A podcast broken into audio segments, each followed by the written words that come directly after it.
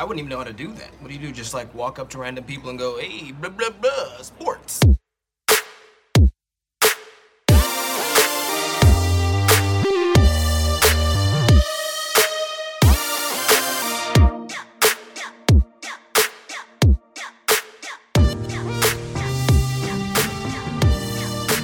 Welcome to Dynasty Sports Empire, the podcast, part of the DynastySportsEmpire.com podcast network.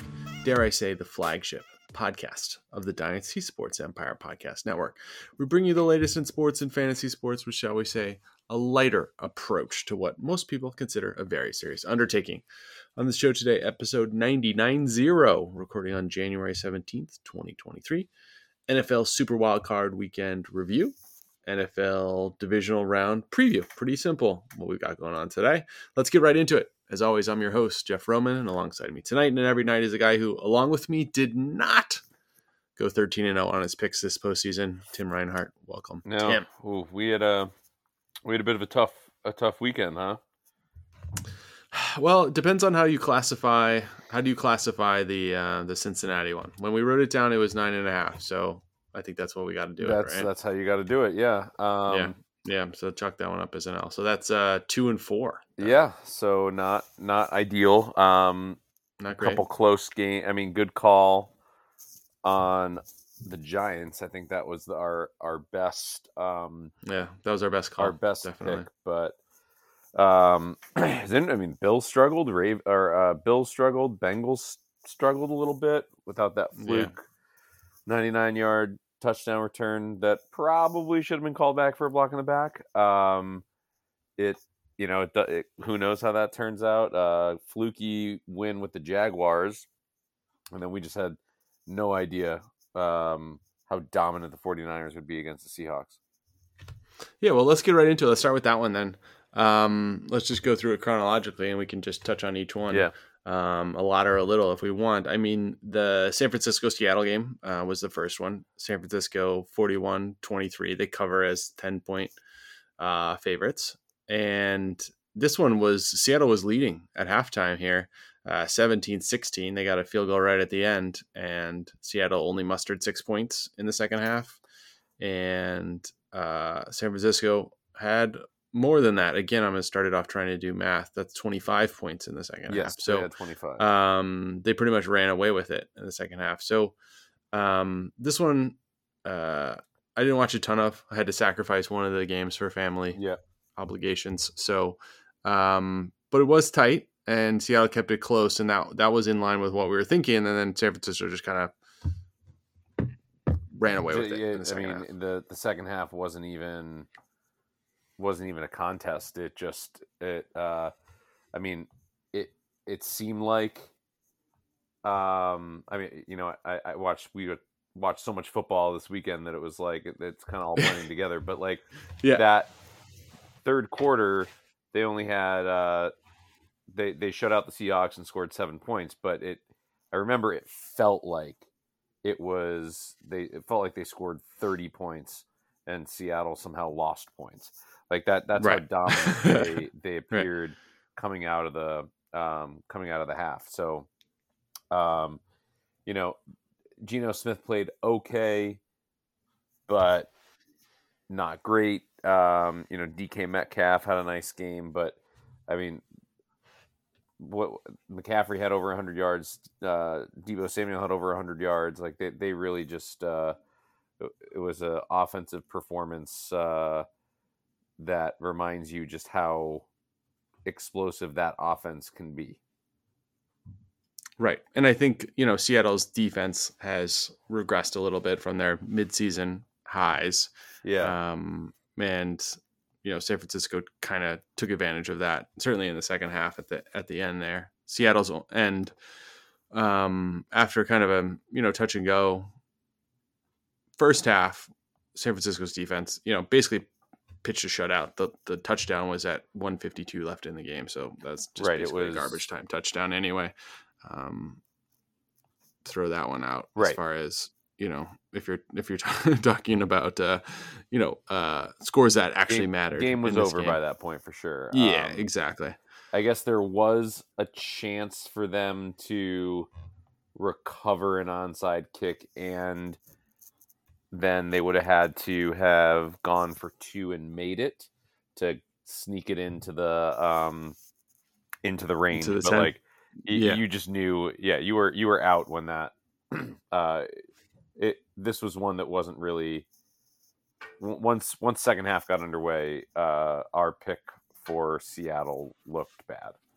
Yeah, absolutely. Felt good in the first half. The second half, not so good. Especially when Uh, San down and Francisco's a good the- team.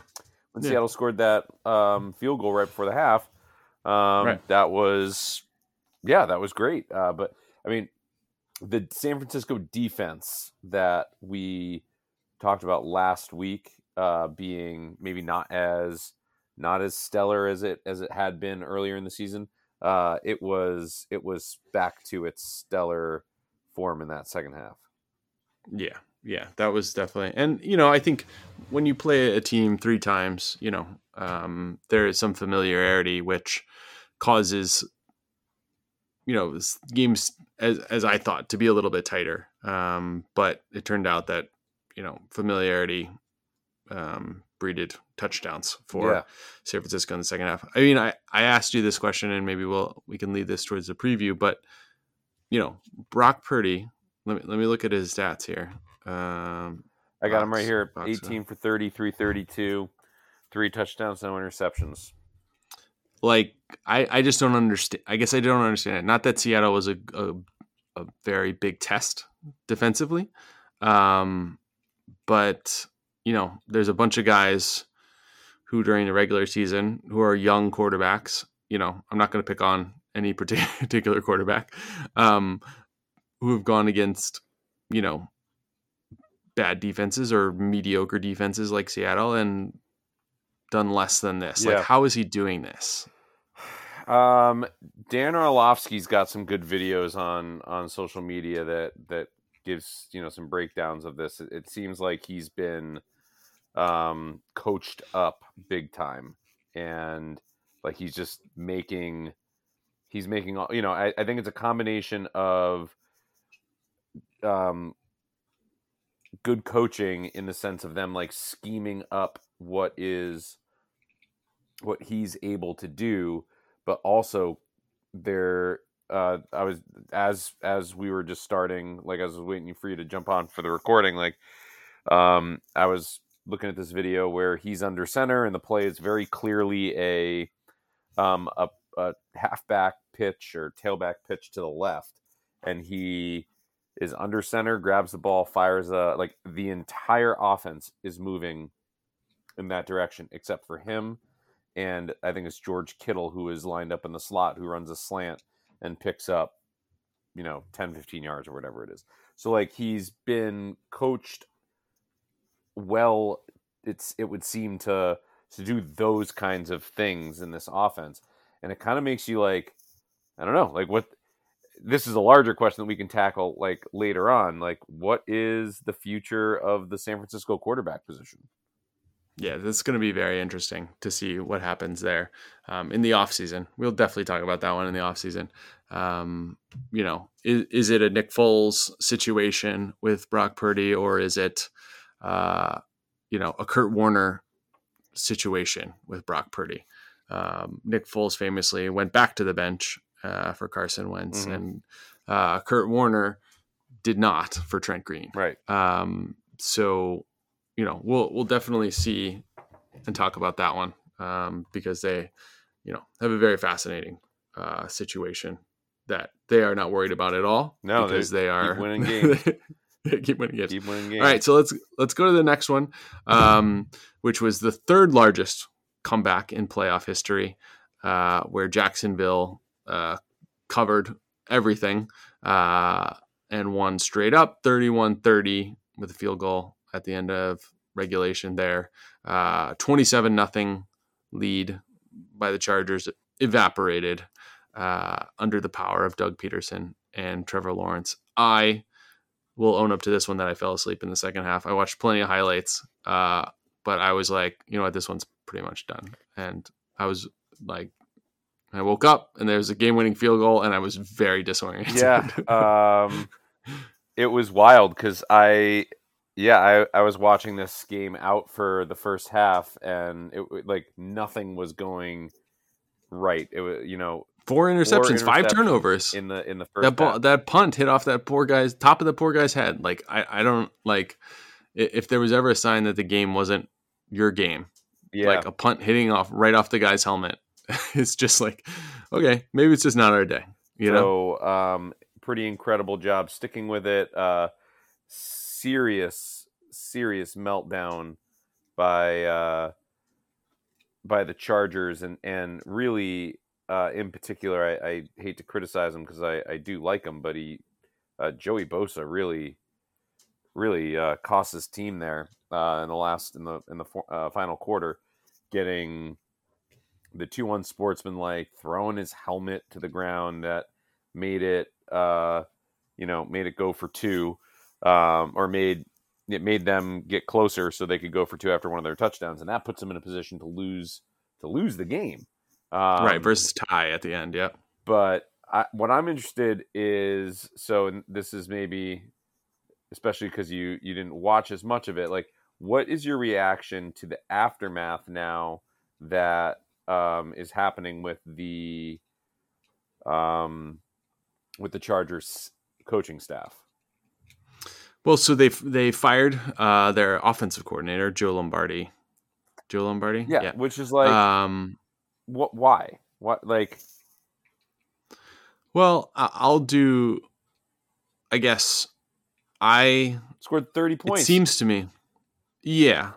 um, however, I think if you look at, and I rem- and I watched them a bunch this year because I did pick them to go far, but um, at the beginning of the season, and I picked them a few times and watched them. They're a very frustrating team to watch Right. play. You know, they scored 30 points because they got five turnovers, right? They had five short fields, some extremely short.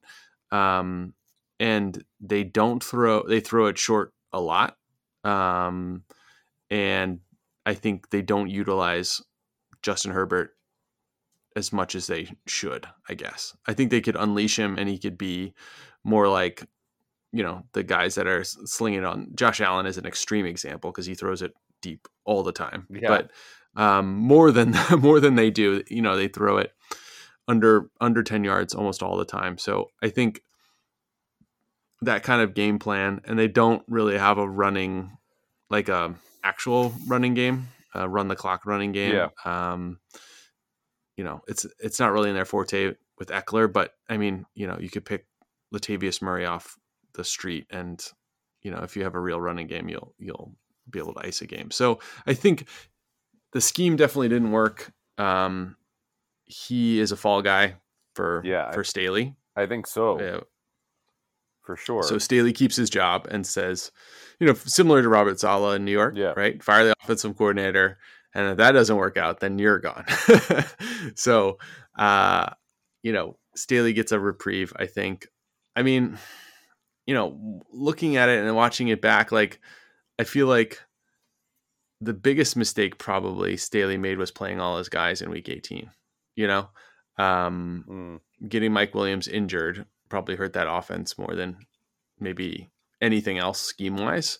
Um, I just I, I looked at it and everybody was like, "Wow, this is an amazing comeback." And I just looked at it and the Jaguars just scored and and uh, on every drive, which is remarkable. And Right.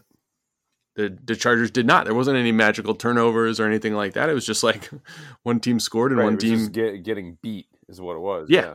yeah like they just like went right through them so um and again staley defensive coach should be able to coach up enough talent on that defense that they have to to win a 27 to nothing game um Right. but I, I i'm not i think a lot of people are like he shouldn't be back on like don't let him back on the bus like i don't necessarily think that i i think it's fine that they're giving him a reprieve here um maybe a, you know a, a different offensive philosophy could present more opportunities for that team Mm. um but i'm still i'm still skeptical but i understand it i guess Yeah, I, I- it'll be interesting to see what what happens when they come in because you know some sometimes these things are philosophical and scheme based, and other times, like the coordinator is looking at what he has and is and is thinking, well, this is this is the best way to maximize the the talent that that I like. What if we find out Justin Herbert turns the ball over, you know, twenty times right. if he throws the ball down the field like he does, like Josh Allen does? So mm-hmm. um, it's uh, it'll be interesting to see how they philosophically move forward. And and you you said it uh, earlier in a text that like this has got to be one of the more attractive um, jobs for offensive coordinators that's that's out there. Right. I mean, if you're looking for, I don't know, say Frank Reich, right? He's looking for a soft landing spot. Like this, this would be the plum job. Yeah. I mean, this was the job that that um, that uh, Sean Payton was basically openly campaigning for to be the head coach there and probably general manager. He probably wanted all the power yeah. and president of football operations or whatever. Um, like this is a job that Sean Payton won because they have a bunch of talent. I already have a young quarterback, and the young quarterback still on a rookie deal. Like, I mean, I think if you're looking for, uh, you know, a, a job as an offensive coordinator, this is like there's going to be a line like out the door, right? So if you're if you're the Jets and you're looking for an offensive coordinator, suddenly you're looking looking second and third down the line. Oh yeah, I mean, I think uh, the there's well, I think there's six teams that need coordinators uh, now. So like they are. Yep. Yeah. Uh, and th- this has to be the top the top job. So. Right. Um, and you're calling plays, right? Like you're you're working for a defensive coach who's not going to call offensive plays. Right. So you're calling you're, plays. You're for all intents yeah. and purposes the head coach of the offense. Yep. Um, yep. Yeah, I think. Uh, I mean, before we move on, like not to overlook like the Trevor Lawrence resilience. Uh, coming coming back mentally after throwing four interceptions um, yeah. has to be, you know, among one of the more. Well, it's it, not impressive that he threw them, but it's impressive that he was able to, excuse me, to bounce back from that. So, um, I'll tell you, uh, that that Doug Pederson man, he can he can scheme up some plays. That fourth down play, the Travis Etienne um, right. run off the right edge. Uh, I guess that was taken from a uh, a Nittany Lions, Penn State Nittany, Nittany, Lions game earlier this year, where they iced a very similar situation using that play, oh, wow.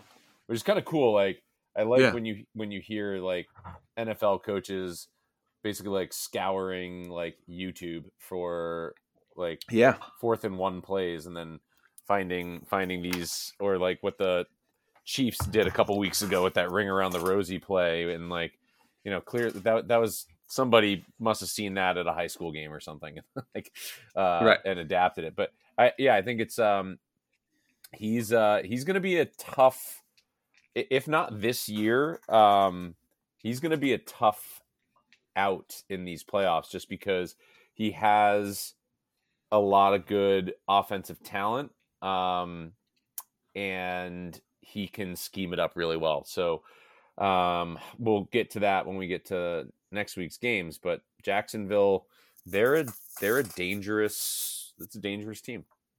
Right. Yeah. I mean, I think you know the to go back to the Trevor Lawrence point. I think one of the things that I I think is lost, and this is this goes back to the Purdy conversation too, is that it's hard for us as outsiders to evaluate between the ears kind of stuff. You know, yeah. like like nothing really rattles Trevor Lawrence, right? He doesn't look rattled ever. You know, it's kind of like a pretty much the same affect all the time. Um, so, you know, having that level of of calmness and confidence, like, uh, is very foreign to me. But you can, you know, I think it's so important in these players, especially, you know, quarterbacks who is everything is, is landing on you to not feel like crushed right at, at four interceptions and double you know start doubling and and and doubling and tripling down and and making it worse um, i think that's a remarkable uh, kind of uh, mental trait in in a good player in general and de- definitely specifically to a quarterback. I'm trying to remember. Uh, there was like I think it was like the national championship game when he was a freshman and he had to come in, um, and he just like threw the ball all over and like looked like he looks now, like completely calm and like, you know, obviously he has a rocket arm and is really athletic, but also I think those mental traits really really matter well, when it comes down to it. It's it's really a great demonstration of of that mental side of the game when not just him, but the the flip side of it, which was the Joey Bosa incident.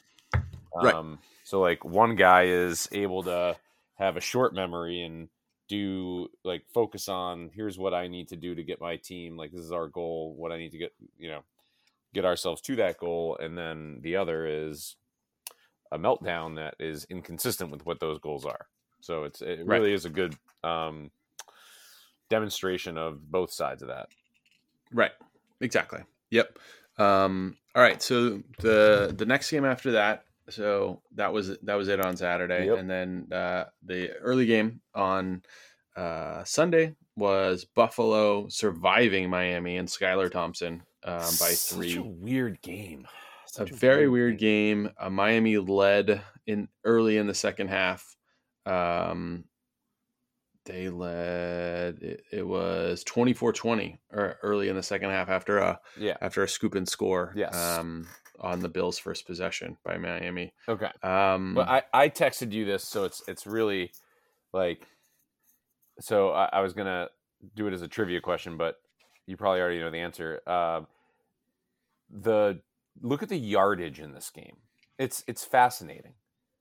The the Dolphins scored 31 points on 230 yards of offense.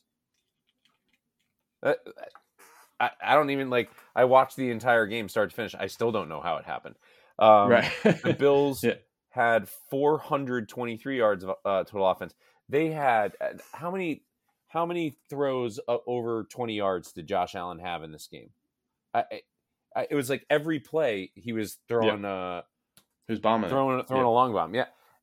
This game should have been 60 to nothing. And right. somehow it was 34-31. Well, there was I mean the turnovers, right, is the great equalizer. So Allen had the, two, but so did Thompson. Yeah. yeah. But I believe I believe those uh, you know, kind of turned the tide in the second half. So if we're talking about, you know, the beginning before the tide kind of turned. Um, yeah, I mean, you're right. I mean, just look at it like yards per attempt, 6.8 versus 3.8. It's, it's, uh, it's, yeah. they, they nearly doubled the offensive output of their opponent and only won by three yeah. points. And it was like tight at the end there. so it yeah. just reminds you about like, you, I guess, you know, we, we talk about it with baseball a lot. Like, you know, you can do everything right and, like still making out. Like this this game was dominated in every aspect by the Buffalo Bills, and it wasn't uh, it wasn't an it wasn't a snoozer by any you know. If you just saw the those underlying stats, you would have think that Buffalo covered that what was it 13 and a half um, yep. spread, and uh, clearly they they did not. So um, right. especially especially in the second quarter when Miami had the ball and they settled for three field goals in a row there to make it 17 to 9 you're like okay like they got to get touchdowns not field goals if they're yeah. going to win this game um, but obviously then they they did end up getting a, a touchdown in the first half and then um, you know the uh, strip sack in the second half so i think yeah and they did i mean they're the last it's just it's just strange because the last score was 10:55 left. Um, Jeff Wilson scored to make it 31 34 and then there was no other scores other than that.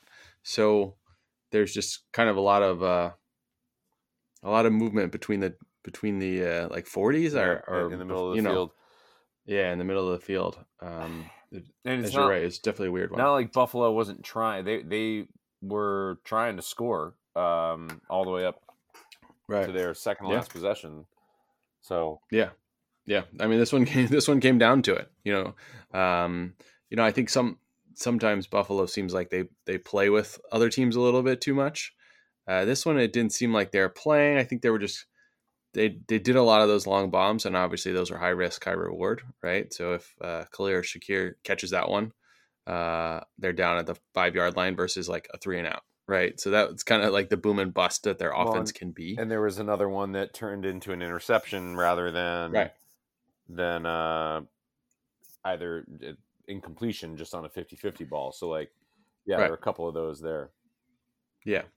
Um, so you know, obviously we'll talk about it, but this sets up a, a excellent matchup uh, this week.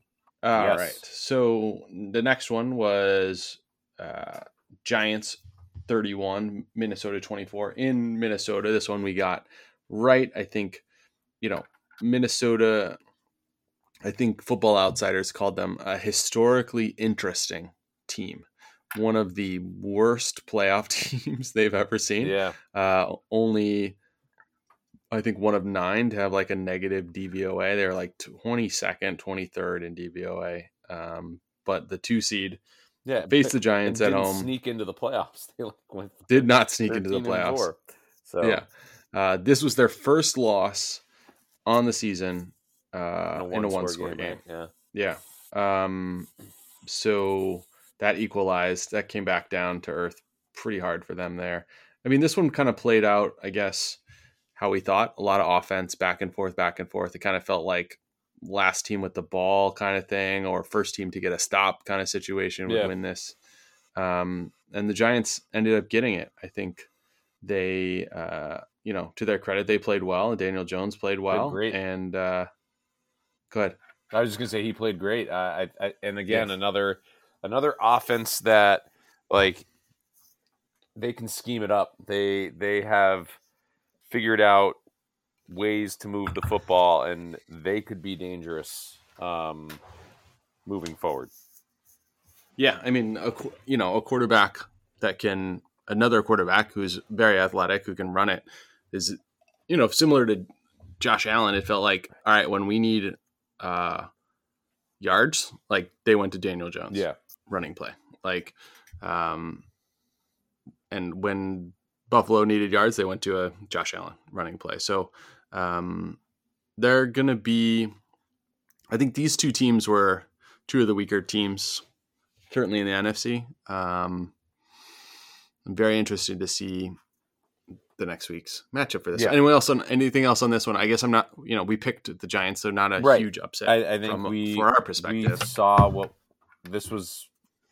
Yeah, th- this game played out almost exactly as we thought it would. So Yeah, I mean fundamentally weak Minnesota team, uh, over uh, overachieving, but you know still good. I think to for the for the Giants to actually win it Mhm. away from home. Uh, you know, first time head coach, first time playoff quarterback. Uh, so you know the first time playoff quarterback versus the quarterback, uh, veteran quarterback. Um, jinx doesn't doesn't work out in this one. The one thing that I did think was I don't know interesting, but uh, you know, game on the line, fourth and eight, and they throw a three yard thing to Hockenson was very strange to me. I think I te- I might have texted you about it. It was just so like kind of jarring because it was just like what? Yeah. it just felt like it wasn't even like oh he's two yards short of the sticks and it's set up for a, a run, you know, a catch and run or whatever. It's just kind of like okay, you got to beat this guy then run for five yards while the rest of the team is is bearing down on you. So yeah, that one was a very weird choice by Cousins, but maybe knowing Kirk Cousins, maybe it's not so weird. I guess. Well, and I think he, he was getting. I don't remember who the uh, defensive lineman was that was bearing down on. him. He was definitely getting pressured. Um, Yeah. Which I don't know goes to another question as to why like there's not some kind of play there that Justin Jefferson's getting the ball. Like you know, Right. Um, so it that that all the way down the line seemed odd. Yeah, absolutely. All right, so let's go to uh, the last one on Sunday night, uh, which was Cincinnati being Baltimore. You you teased it, but Cincinnati struggled with Baltimore. Baltimore probably, you know, I think the Buffalo game. If you look at the Buffalo game, um, we talked about it. I feel like the um, Bills kind of ran circles around uh, Miami from a yardage perspective, but in this in this one, uh, Baltimore pretty much Yeah. had the advantage here in, in yards and yards per attempt and and uh, yards per carry and everything um, They, out, until they outgained them by over hundred yards. yeah, uh, until that one fateful play uh, where Huntley uh, tries to. So they were lining up for the quarterback push, the the quarterback push scrum that the Eagles have popularized this year, Mhm. And you know they were from like the one and a half, so it wasn't a you know it was like a little bit longer than you usually see on these, uh, and Huntley jumped for it, which you know in a push you shouldn't jump, right? Then it ended up looking like a rugby situation where they they hold the guy up, so he was stuck in between the people pushing him in the back and the people pushing him in the front, and he was just up there. Not didn't have the ball far enough because they were too far to reach over, Yeah. and it got Mutomboed out and just it just happened to plinko and drop to uh to a Cincinnati player and obviously you know run to 98 yards for the touchdown um you know blocking the back notwithstanding Yeah, it seemed, uh, seemed like that was a, a, a block in the back. Which also, like you, you watch that replay and it's like those three Bengals. Like, what are they doing? Just like yeah they're all, they're all just you're running, celebrating like turn yeah. around, yeah head on a swivel. Who's coming? And Yeah, and stand yeah. in their way. Don't like. There's three Yeah. of you. Form a convoy. Anything, but do what you were just doing. Uh, I mean, yeah um, Yeah. so that was a, obviously a the big fluke play, and um, what do you make of the J.K. Dobbins comments? Because that he he seemed to uh, go scorched earth in um, criticizing the play calling and his usage, and seems like he wanted the football in that scenario. He wasn't even on the field. yeah i mean yeah i i think J.K. Dobbins looked really good. He was like looked great. Like he had a lot of pop for a guy that's definitely still injured. Um, and I mean, I- mean, I love that the push play. I think it's like ninety percent effective or something. It's Yeah. like incredible. Uh, it's not stoppable, and so I don't, I don't mind that they did it. Um, they were a little, maybe a little far away to do it. So maybe a, a traditional running play might have been better. And I don't think it was third down either. I think it was second down. Um, so they had, it, you know, they had another play in them at least. Uh, you know, he knows better than me. You know, every every guy wants the ball, so I don't. I don't. I think there is, you know, with the whole Lamar Jackson uh, contract situation, there's something afoot there. You know, ev- the vibes are not good. Yeah. I would say Lamar Jackson obviously missed the game in kind of a contract holdout, uh, imbroglio kind of. You know, I'm gonna put a little meaningless pressure, you know, PR pressure on the team. Um, so, you know, I think that is kind of uh, that kind of brews up uh, places for guys to just take shots at the team. I guess. Yeah, it, it doesn't seem like a uh, one. It, it does seem out like out of character for a Ravens um, Right. locker room. Um, but it's something. that- You're right. Something is not is not right here because he goes public with all that. Um, Lamar Jackson posts that like interesting thing on on social media about like Yep. whatever if you have something you, you don't let it go or whatever it is um i i don't i don't know what all this portends for their future um but what i do know is is i agree with you that something is is not right because I, I don't think that well like look uh, i'm looking at the the run breakdown like dobbins had 13 uh 13 carries and four touches out of the backfield. So he touched the ball 17 times. I mean, you drafted a running back in the second round. Like this is, and, and then Gus Edwards got uh, 13 touches. Like that's that shouldn't be happening. So like that, J.K. Dobbins should have two thirds, if you know, three quarter in, in the playoffs here, assuming that he is healthy enough, which he intimated that he is.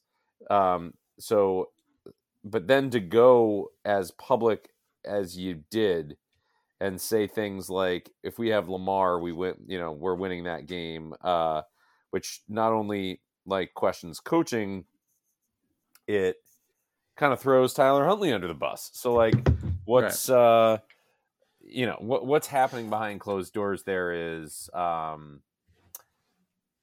I, I don't think it portends well for the short term future of of the team. Yeah, and I mean, I think you know to defend Tyler Huntley, I think other than that catastrophic failure, which is part of his job is not to have a catastrophic right, failure, but football, he played pretty well. You know, he played you know, better than I have seen him play. And I've had him starting on my fantasy team recently because I've been desperate. So I've been watching closely. Like he's played better than he has before. He had a pretty good game yeah. as far as what I thought. Um, and I think the the also the end of the game was so odd in this one because they were driving down seven, right? Yeah. So they, you know, uh, and they're really moving the ball, and they took like two plays in a minute I understand they're trying to not score so fast that they give any time for Joe Burrow and that offense, but you still have to you still have to score and they got a holding penalty and then you're second and 20 from the 35 yard line with 20 something seconds left and now you're now you're really out of time right they they spent so much time yeah. focusing on using up all their time they ran out of time right if they had just like done a normal hurry up and you know worry about the scoring first and then how much and how much time is left later um, or when worry about how much time is left when you're on the one yard line like yeah. or on the five yard line when you're like about to score um, but they were not that close to scoring and already huddling up and taking a long time and they ran a, a run play like an off tackle run play randomly and then just let the clock keep running um, it was a very odd sequence at the end, and obviously they did not score because um, it got into fourth and twenty, and what the ball was uh, actually in the hail mary situation was like inches away from yeah, being nearly caught. being a miracle. uh, despite that, so um, just a really weird ending, um, which goes to kind of coaching, I think. Uh, so it could be another reason that J.K. Dobbins was a little little upset there. Not that he should be getting the ball a lot in a, a situation like that, but uh, Gus Edwards did run the off tackle, you know, with like 30 seconds left. So yeah, um, it was just very, it was just weird. It was weird, questionable, they, you know, questionable decision yeah. making. Yeah, so. it was weird, and and usually we we we see that from you know uh, Zac Taylor, Cincinnati's coach, or Mike McCarthy or something. Not the Ravens are usually, you know, not the best, but they're usually pretty good at it, and it just wasn't. It was weird. It's, so they it's lost. a tighter you know? ship than than what we yeah. saw. Yeah, yeah. All right, so the last game, which was you know, uh, someone described it, said, "What's the opposite of an instant classic?" That was the one last night. A clunker. Where, yeah, clunker. Yeah, uh, Dallas won 31-14. It wasn't even really that close. Uh, we were on Tampa Bay. I think I was expecting a better Tampa Bay. I thought they were getting healthier, uh, but Tom Brady was bad. Uh, I, I, just looked Tampa at Bay's defense was bad. I, I yeah. didn't quite. I, I, fell asleep on this one. He threw the ball sixty six times. My goodness, yes. that's nuts. Yeah, I mean, they just threw it in the second half. They threw it a million times. Well, I guess so. they were down. Um, yeah, you know, but they still got 24. they still got outgained. They still got outgained. Um, more passing yards, obviously, for Tampa Bay, but right. But I mean, any anybody with uh, with a pair of eyes um, saw this was just dominance from the get go.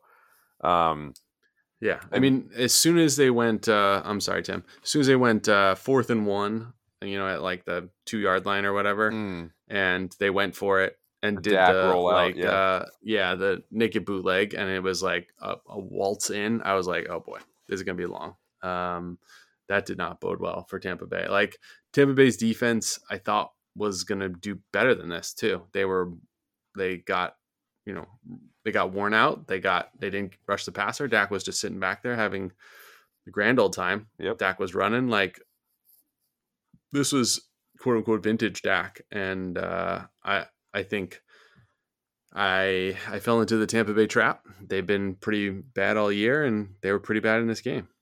Yeah, uh, they they were not they were not good. Uh, I heard something today that they were t- like had the twenty fifth uh, best offense in the in the league. Um, I still thought that somehow this would be a close. I think we overstated or over read into the week before uh, Dallas game where they they Yep. look like what Tampa looked like last night against uh, the the uh, Commanders.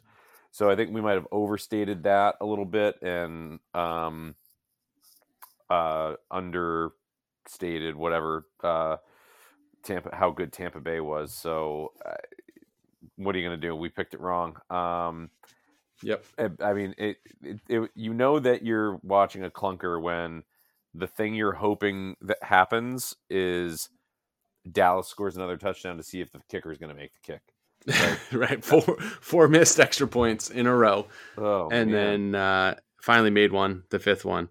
Uh, missed them all differently too. So obviously trying to do different things. Uh, kind of felt bad for the guy by the third one because obviously the players on the sideline were uh, not happy, and you know people were calling for him to be cut and stuff but like, like, that. so. So, that that I found interesting, like because they were, um, yeah, people saying like Dallas is going to have an. I think uh, Troy Aikman said it during the game. It was like from where, like, where if there was a better like who who at who at this point is available like. eh, There, we're, we're at the you're, you're going to add a kicker to the team at this point. Like, I, I just don't. I, I think w- once you're in the playoffs, you're you're kind of you're, you're bringing the uh the date that you brought whatever that line is i don't know Yeah. what it is but like Yeah. you're you're not i don't think you can go out and get another kicker at this point um and he was ridiculously good Yeah, this year. during He's this one of the better kickers this this whole season. Like, I think, uh, yeah, to yeah, I, I did, you know, I think that's the similar. I mean, Brandon Staley thing was a little bit different, but just thinking about like just reactionary stuff that we do when we're watching sports, especially football, because the the number of games and is pretty limited. It's like one thing, one game happens, it's like the end of the world, and um, you know, it didn't cost him the game. It was kind of funny. It was embarrassing for the guy. You know, Yeah. I think he's probably going to be fine. the uh like that's just it's the probably gonna be manning cast was interesting to watch because uh peyton manning was having like a a visceral physical reaction to to the missed kicks and we know how much he loves kickers. You Yeah, know, he- right, He's a big kicker fan. Yeah, exactly so All right. all right looking, looking Anything else? I don't want to talk about that game anymore because it was no terrible. right Um, we've talked about it too much already Yeah. So, anything else, I guess, on, on the weekend that you want to talk about before we go to the looking ahead? Um. Uh, let's.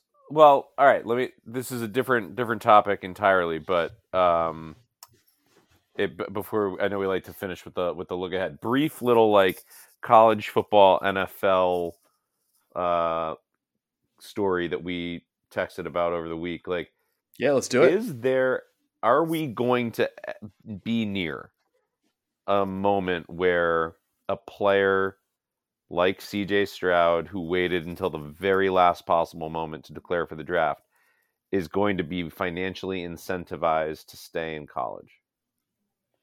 So, I mean, I think yes, it's already happening in basketball. Um, if you look at the guys, the this you know, uh, NBA basketball is a lot different than college. I think. Yeah. um, in that you know NBA is a lot of they draft a lot on athleticism and upside and you know like I think um, I forget his name on North Carolina Bacot I think is their center Mhm. you know he's like a big clunky guy he's a, a good player he's a great player for college like he gets by on size and you know some post moves and he is a great player for college but you know he's not a big time uh NBA like draftee. Like in, but in in past times he would go because being a second rounder and being at the end of a bench on NBA is better than uh, you know college if you're getting paid, right? So now I think uh,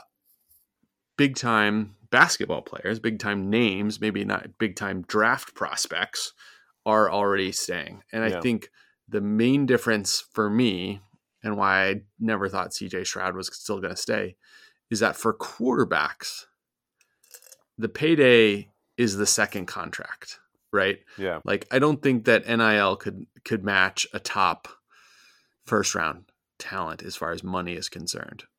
And especially a quarterback, you're looking at that second contract where you see Deshaun Watson money, you see what Kyler Murray is getting yeah. guaranteed. And like that is you want to get to that second contract as soon as you can. And you look at you know, especially if you're um, you know, uh, not necessarily CJ Stroud's not a running quarterback, but especially if you are, you know that the clock is ticking until you take that injury that changes your yeah the way that you play. Sure. So Lamar Jackson, right? He he is negotiating hard because this is basically going to be he's not oh, going to get yeah. necessarily another chance to have a big contract, right? Um, so I think the NIL money has changed a lot of things, and it already has changed. Um, and I bet it probably will change uh, players in the draft already, but it's going to be second rounders, third rounders, stuff like that. Um, so I think to answer your question, yes, it will change decisions, and I think it already has, especially for guys that are big college stars that won't be one in the NFL or won't be one in the NBA. Um, and I don't think it's going to touch the first rounders, especially at skill positions. Okay, um, yeah, where where they get paid big money down the line. Does that answer your question? I think that yeah, I think that's my uh, similar take, and I, I guess we'll get to this more when when the draft when the season ends and the draft starts to be our conversation the fact that he waited as long as he did to me suggests he got some not so good news about where he where people are thinking he's going to go. Well that yeah i mean i think that's the thing. It's like well he doesn't want to go to houston um because now houston has a second pick and maybe somebody's going to jump ahead of houston and pick bryce young. That's the implication i guess or or Indianapolis is going to pick him, or you know. Yeah. Well, I meant like, is he going to fall? Oh, you think that? You think? Well, I mean, I think.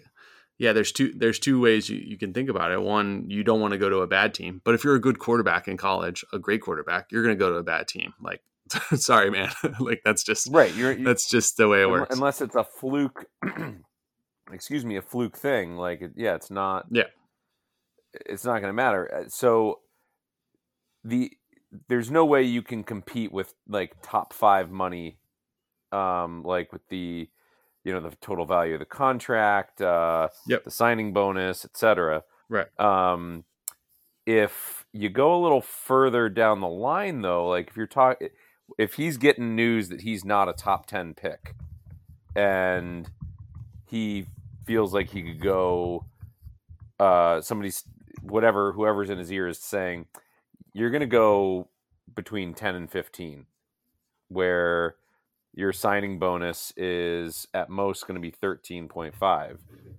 you could potentially see an economic scenario where they say look we'll, ohio state in this case says look we'll, we'll find six million dollars for you here uh, and next year you're not going to go 10 you're going to have a third year. You're going to be another Heisman Trophy finalist. You're going to go top three, where that signing bonus is 24, 25, 27 million dollars. Like, so I, I wonder if he was, if, if there was some kind of talk with him uh, among whoever he has advising him on that front, not about what team you're going to go to, but what, um, what's the money look like where you may be drafted? Yeah, I mean, I think that's it. I mean, there was something going on, right? You don't take that long for no reason. Yeah, Bryce right? Young declared just... like the moment the bowl game ended. So right, yeah, yeah, exactly.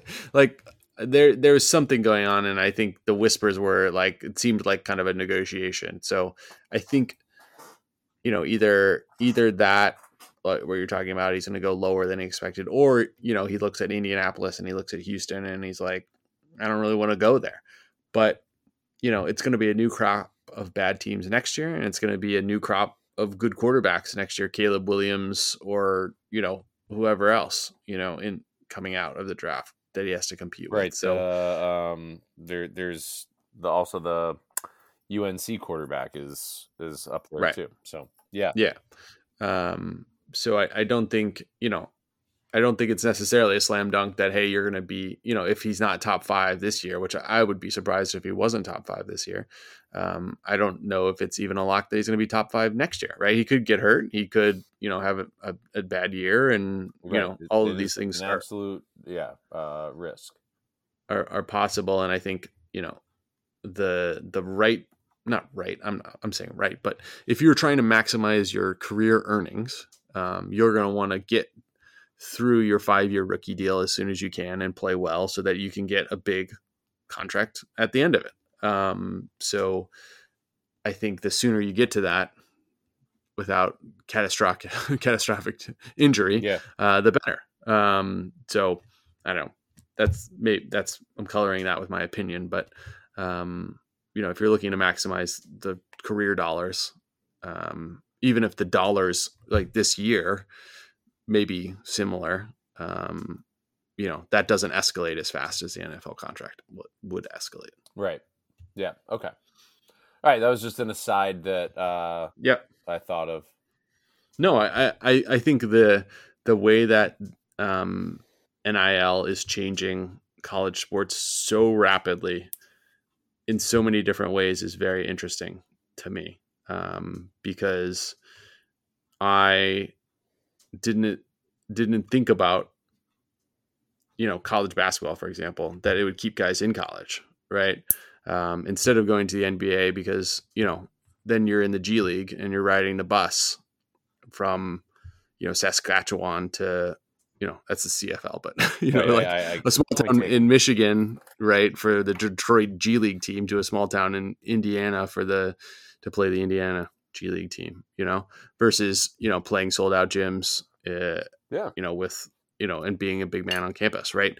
I think you know there's there's guys that prefer different things, and I think the it's evening the playing field more, which is um, good. it's it's definitely having like it's uh, in college football it's having the impact of like sure yeah like chase you know there, there are programs that are that are chasing the money and like uh recruits are changing left and right based on what NIL money's coming. And then there are others like it they've not not out outwardly said it but um like Ohio State has it seems like taken the stance like yeah go ahead go to Texas A&M like that's fine. Uh we'll we'll turn our like you you're a wide receiver go like you want to go chase the money at Texas A&M that's fine but um just look at last year's draft first round and you'll see where the real money is. Like they, they're that Ohio State's taking the stance we're not going to be able to offer philosophically or whatever offer the same level of NIL as other schools but we will get you in the first round. Like that that seems to be what their negotiating tactic with some of these recruits are. So it's like it's odd. It, it's been an interesting market to see develop and it's i think developed in a way that none of us could have like seen. Um when when this became like i thought this was going to be like uh uh Ch- you know chase young being in a dr pepper commercial like that Right. that's that's the extent that i thought we would see and it's become something entirely different Right. It's yeah, and I think it, you know, un, it's unregulated as well, which you know ca- kind of causes a wild wild west situation. Um, plus with the transfer portal, so guys are just you know guys can transfer, guys and gals um, can transfer as they should be able to transfer. Um, but it just makes it so you're into this portal, which is kind of like a you know free agency basically, and people are you know kind of tossing money around trying to get uh, you know you recruit you know not just once but you recruit every year basically for for every player yeah so it really is it seems to me to be exhausting um if you're in charge. Uh, but uh, you know the the financial uh, stuff is um, great for these players, and I think you know pl- places like Ohio State offering a different path. Like I think that's important for these guys, right? Because you want to have places that offer different things for different people who are di- interested in different stuff. If you want playing time, you can go somewhere. If you want money, you can go somewhere. If you want prestige, you can go somewhere else, right? So I think having that opportunity and that options is important. Right. Uh, a hundred percent. Like, and I just think it's it's interesting to watch. Like the fact that we even had that conversation about C.J. Stroud uh, means the whole the whole game has changed, or the ballpark is is different, or whatever. So, yep, absolutely, and it's going to continue to change. Yes. Yes. Yep. All right. So, talk me through. Let's do better this week. All right, I'm with Let's you. do Let's do better this week. Yeah. Let's see if we right. agree 100%. if we agree 100%, we'll know we're not going to Yeah. Um, all right. So let's start with the first one Jacksonville at Kansas City. Kansas City, eight and a half point favorite here. Uh, that is our first game on Saturday at 4:30 Eastern. Um, I'll take the Chiefs minus those eight and a half points. I think um, they're just a better team. Um, I know, like to look out for the Jaguars, but I, I, do think the Chiefs are are ultimately the better team, and um, the Jaguars still own the fact that they were the team that played the first half of that game. Um, and so I, I, I think there's um, not a comeback to earth moment, but um, I think the the Chiefs do cover that, especially with the okay. week off going into this game. Right, I'm with you. Um, I understand that, but I am actually not with you on this one. Oh, okay. I'm looking for Kansas City is 5 11 and 1 uh, against the spread yep. this year. They have had a lot of big spreads and they haven't really covered them. So I'm going to say that they win and don't cover this one. Um, mm. I think Jacksonville is obviously good enough. Um, this one is going to be high scoring, 53 points on the over under. So I think Jacksonville scores enough points and maybe a backdoor uh, touchdown to to get this within eight and a half. I still think Kansas City wins. Um, if you're teasing it six points in under the three, that's probably the right thing to do. Mm-hmm. Um, but uh, I, I think I think Jacksonville gets that gets that eight and a half. Yeah, I mean, I, I uh, listen. I said what I said, you know, I said it a few moments ago. Like they're they're going to be a tough out. I can, I can totally see it. If I had to rank these in terms of confidence, um, I think this one would be would be last. So yeah, yep, fair enough.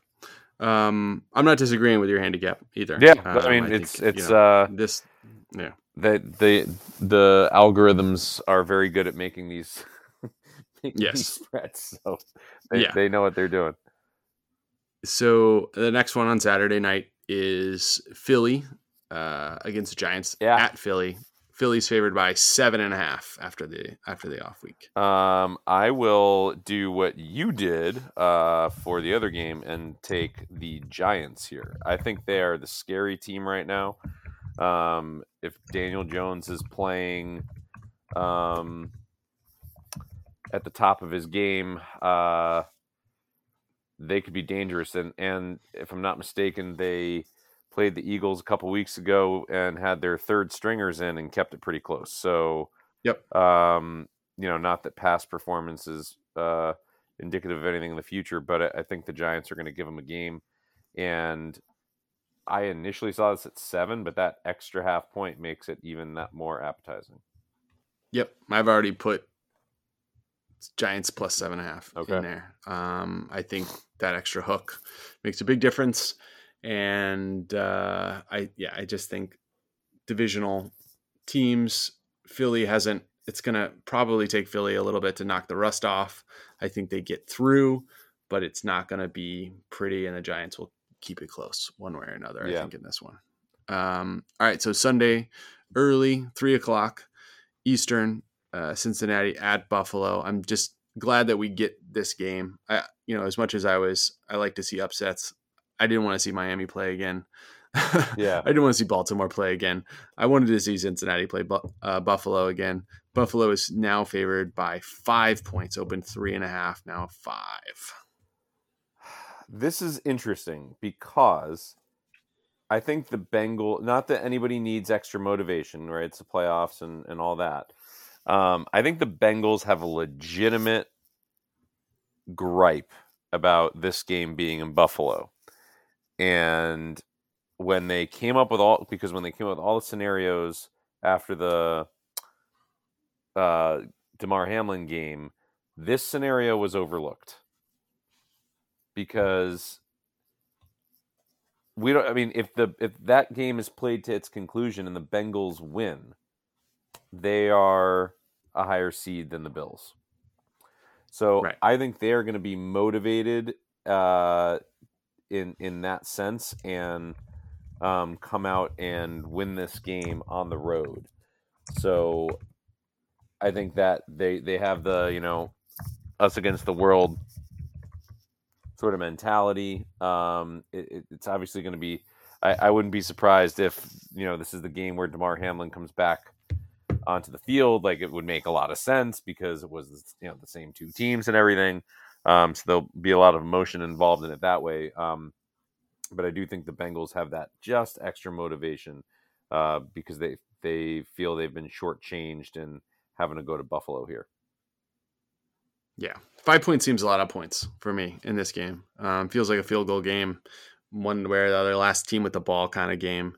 Um, so you know, give me the five points with Cincinnati as well. I assume you're taking Cincinnati. I, I think they're going to win the Yeah, game outright. Uh, so yeah, Yeah, I'm yeah. taking them. Um, yeah, I think I'm just th- these two games on Sunday are like delicious to me as a football fan. I think um, the two games on Saturday are kind of like the team with the bye with the, against the team with you know that's happy to be there. Um, but the two games on Sunday are just absolutely uh, just pitch perfect. I, I can't wait to watch them. Um, I'm just glad that we get this game um, again and uh, Cincinnati Buffalo. So this one is just um, I'm looking forward to it. But I, I think yeah, it's the fact that it moved up to five is remarkable to me. So I'll take the five. Yeah, Um, uh, that that seems seems like too much. Yep. All right. So the last game is uh, right out of the '90s uh, playoff yeah, book. It is 1993. Yeah, uh, I feel like we watch this one in the NFC Championship every year. Uh, Dallas at San Francisco. San Francisco favored by now three and a half. Uh, what do you think about San Francisco. Um, I think that's the team. Like like we talked about, they can scheme it up. They they have the defense. Um, you know, Nick Bosa's uh, got an argument to be Defensive Player of the Year. So I, I- I think they have too many weapons between McCaffrey and Aiyuk and Samuel and Kittle. Like it's just too many weapons that uh, the 49ers have that the Cowboys are going to have to account for. And um, so I, I think on account of that, uh, San Francisco and, and that it being, you know, on the road and um, I- all that, I think San Francisco wins and covers at three and a half. Yeah, I think uh, actually you can get this at three at FanDuel, which I'm probably going to do right after the show. Um, I'm on San Francisco as well.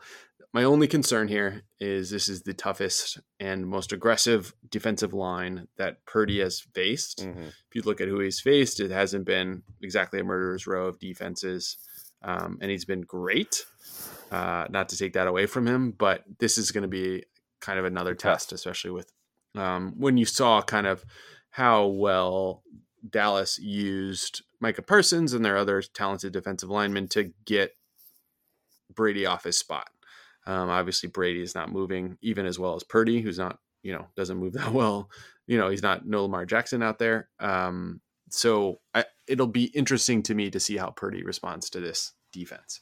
Um, and I still like San Francisco here. I think they're better coached. They have more talent. and they have a better defense. Um, the only thing I would look at is that, you know, San Francisco still might be able to be taken by um, passes over the top. You saw DK Metcalf score a 50 yarder. Yep. Um, so that might be the weakest part of their team. So if they uh, wing it deep uh, to Gallup or T.Y. Hilton, Yep. even for Dallas, that one would be an interesting, interesting approach that give them some quick points. So uh, I'm really excited for this game as well. Uh, so I just wish they didn't start it at the dinner hour. Um, Uh, yeah, that's but- that's right. With only the two games, they switch it to the three and the six thirty. Yeah, man, I just really don't. That, that just awkward um, timing wise. But anyway, I, they know what they're doing with regards to Yeah, they, putting they these control games. the they control the day, not you. Keep that Yeah. in mind. exactly. Um, all right, let's see. I think we've we've talked for long enough here. Yes, we have. Yeah. Uh, anything else before we get out of here, Tim? Um. So just to we are opposite on. Yes, we are opposite on. Let me let me see it because I wrote it down. We are opposite on uh, Jacksonville KC. That is the one. Yep, Jacksonville KC is the only one we are opposite. on. And the other ones rest of 'em. were So we've both got the Giants plus uh, seven and a half versus Philly, Okay. Cincinnati plus five versus um, Buffalo, and San Francisco minus three and a half versus Dallas. so someone's going four and zero, and someone's going three and one. That's right. That's exactly exactly how it should go. So, all right, yeah, that's it. All right, all right. So let's uh, let's get out of here, and I already know what to do. All right. So keep your eyes glued to the divisional round playoffs, and keep your ears glued to Dynasty Sports Empire, the podcast. And we'll talk to you next week. Next week. Um, I don't feel like these like the games on Sundays, like when we were younger, were always. I feel like it's a recent um, It's definitely, it's like definitely change the time one and four to three and six thirty. Yeah, that's a that's a fairly recent thing. I, the one and four. I love the one and four, um, but I think they, they move it back to maximize the uh, the time they can get. I think the early early one o'clock ones don't have as much uh, TV love as, as slightly later. So Right. I mean, I understand why they do it, but I don't. who I don't, I don't care for it. who has